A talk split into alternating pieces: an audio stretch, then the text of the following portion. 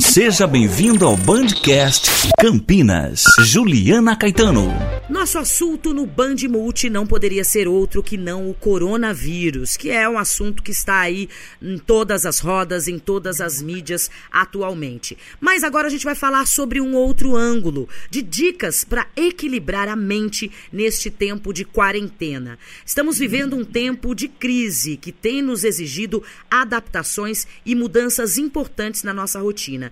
Muitas dicas e recomendações têm sido feitas para limpeza e também com cuidado com o nosso corpo, com as nossas mãos, com a casa onde a gente mora, mas a gente hoje precisa também estar com a mente limpa, com a mente tranquila. Sobre isso, a gente vai conversar com a doutora Mônica Zanzini Sertem, ela que é psicóloga clínica e neuropsicóloga, vai contar aí como é que a gente pode atravessar esse período com a mente pelo menos um pouco mais saudável, um pouco mais calma. Seja bem-vinda, Mônica, obrigada.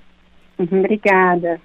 Mônica, fala um pouquinho uh, pra gente. Uh, esse período é um período muito complicado, porque, como eu disse no começo da nossa conversa, não se fala em outra coisa uh, que não o coronavírus. Claro, a necessidade de alertar as pessoas, de dar aí instruções para como lidar com essa pandemia, mas eu tenho ouvido muita gente reclamar que, de tanto ficar ouvindo, acaba ficando muito tenso, né? Como é que a gente lida de uma maneira mais calma com, essa, com esse tempo que a gente está vivendo?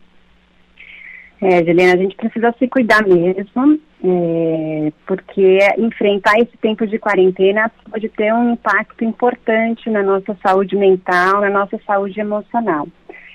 Eu, eu acho que o mais importante nesse momento é a gente tentar também se unir para fazer um cinturão de proteção contra a ansiedade. Isso. A gente fica o dia inteiro conectado com diversas fontes de informação, é, rádio, televisão, é, é, grupos de WhatsApp que ficam repassando uma mesma informação repetitivamente. Então, eu tenho aconselhado as pessoas a escolher duas ou três fontes de informação seguras e hum, escolher alguns períodos do dia para se atualizar em relação aos alertas sociais de saúde e, e a, a, ao novo que tem sido dito. Uhum. Né? E uma outra coisa que eu tenho aconselhado as pessoas também é evitar é, repassar as informações evitar repassar fake news, evitar repassar medo, aqueles textos alarmantes que vão sendo repassados sem, sem muito filtro, né? Uhum. E as informações repetidas.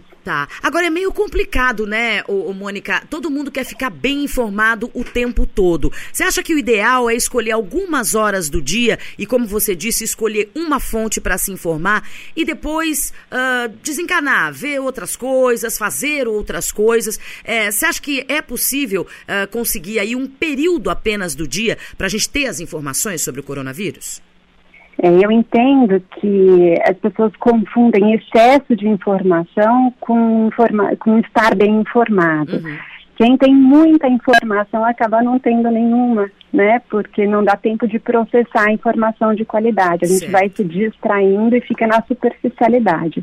Eu acredito que é possível sim. E aí a gente precisa selecionar períodos do dia para se informar e os outros períodos para cuidar do resto da vida. Uhum. É o que eu entendo como saúde. Exato. Tem algumas dicas aqui que eu queria que você comentasse, que são importantes para quem está ouvindo a gente. A gente já falou da primeira aqui, é, que é escolher duas ou três fontes seguras para a gente obter as informações. Não ficar ouvindo tudo que aparece, tudo que chega por WhatsApp, por rede social, enfim. Escolher duas ou três fontes. A segunda dica, que é muito bacana, inclusive, lembrar de respirar. Reservar um minuto três vezes por dia para parar e respirar. É isso, né? Isso.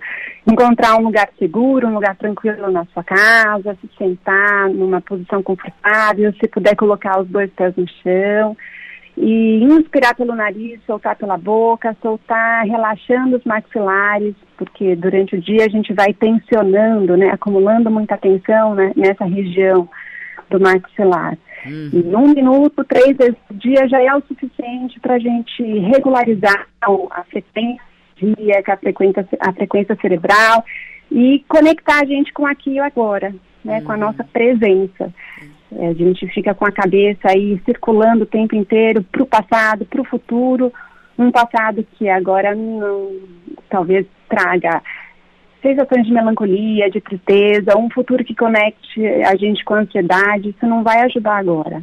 Porque a, a saúde está em a gente viver o presente, o aqui e agora, com serenidade. Legal. Outra dica também que a gente é inusitada, né? Ninguém está pensando nisso, mas pode ser uma boa alternativa, que é ouvir música, né, Mônica? Sim. É, a gente tem aí várias pesquisas científicas, isso não é uma novidade, que vai contando para a gente como a música reverbera uma onda de energia e que vai é, trazendo um, um, importante, uma importante transformação para tudo que está em volta, inclusive para a gente. A gente tem visto isso na Itália, né? Uhum. A gente tem visto várias imagens tão afetivas e tão confortantes tá. grupo. Existe. Mas deixar afetar pela música é, é, uma boa fonte de saúde também. Hum, ai, música é sempre maravilhoso, de qualquer tipo, em qualquer lugar. Música, tenho certeza que é um bom antídoto aí para a ansiedade. Outra dica, exercitar a mente. Como é que a gente pode fazer isso? A gente pode ler, a gente pode praticar palavras cruzadas, uhum. Sudoku, a gente tem várias atividades aí que mantém a mente engajada e eu também tenho sugerido para quem pode é, jogar jogos em casa, jogos de baralho, jogos de tabuleiro, porque além de é, instigar a atividade do raciocínio lógico, também promove espaços de troca afetiva, de, uhum. de cuidado aí familiar. Assim como a gente falou da música, assistir filme é o que muita gente tem feito para poder se distrair também, é uma boa dica, né? Os filmes, as séries, tem é, muita gente atualizando os cursos online, né? Mas cursos saudáveis, não ficar no excesso da informação só sobre o coronavírus.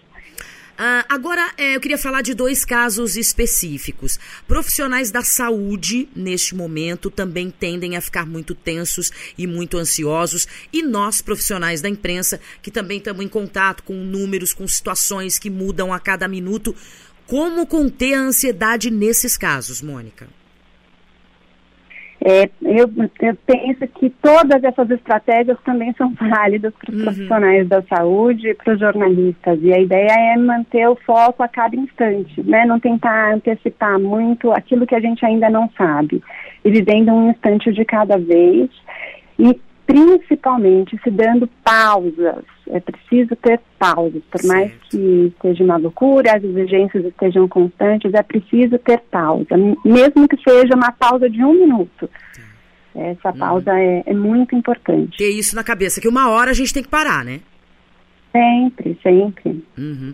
É, é, uma nova modalidade que já existia, mas agora está comum.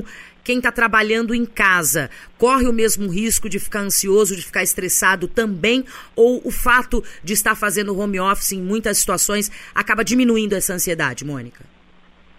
Muito pelo contrário, né? Quando a gente trabalha em casa, dá a sensação de que você está sempre em serviço. A gente tem que tomar cuidado com isso. Ai, ai, ai. Então, acho que uma dica importante é você estabelecer um horário de início para o seu trabalho e um horário de final do seu trabalho. Uhum. Ter as pausas para o respiro, as pausas para o almoço, não almoçar trabalhando. É, isso vai ajudando a enquadrar o setting do trabalho em casa. Tá. Uh, Mônica, uh, lembrar isso é o mais importante, eu acho, né? Que esse é um momento passageiro. A gente a cada dia está tendo que se adaptar a novas situações, novas rotinas, novas medidas das autoridades, novas coisas que vão acontecendo na vida da gente mesmo.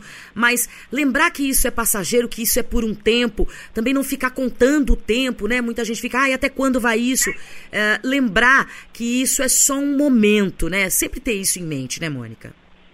Sim, essa crise e, e, esse caos são apenas um lugar de passagem. Tem uma outra coisa que eu acho importante é, destacar também, que é a sensação do, da solidão, né? Sim. Ficar em casa muito tempo, ficar em casa sozinho, viver esse isolamento social pode trazer a sensação de solidão. E eu queria diferenciar isso, apesar da gente estar em casa nesse tempo, é, nós estamos conectados, né, utilizando tantas outras formas de comunicação que a gente tem para sentir a proximidade.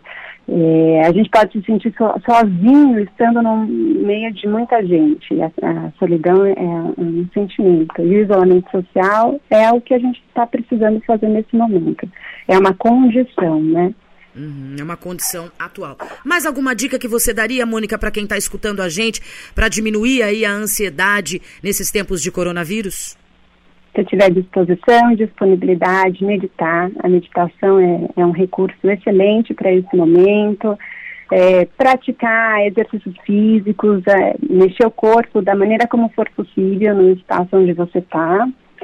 É, e cuidar do sono, cuidar da alimentação, cuidar das funções básicas que também alimentam e cuidam do corpo. Verdade, alimentação e sono também são coisas muito importantes. Eu conversei com a doutora Mônica Zanzini Sertem, ela é psicóloga clínica e neuropsicóloga, deu dicas aí para a gente enfrentar a ansiedade e todas essas consequências que vêm à nossa mente nesses tempos de pandemia do coronavírus. Doutora Mônica, muito obrigada pela entrevista. Até a próxima. Obrigada a você.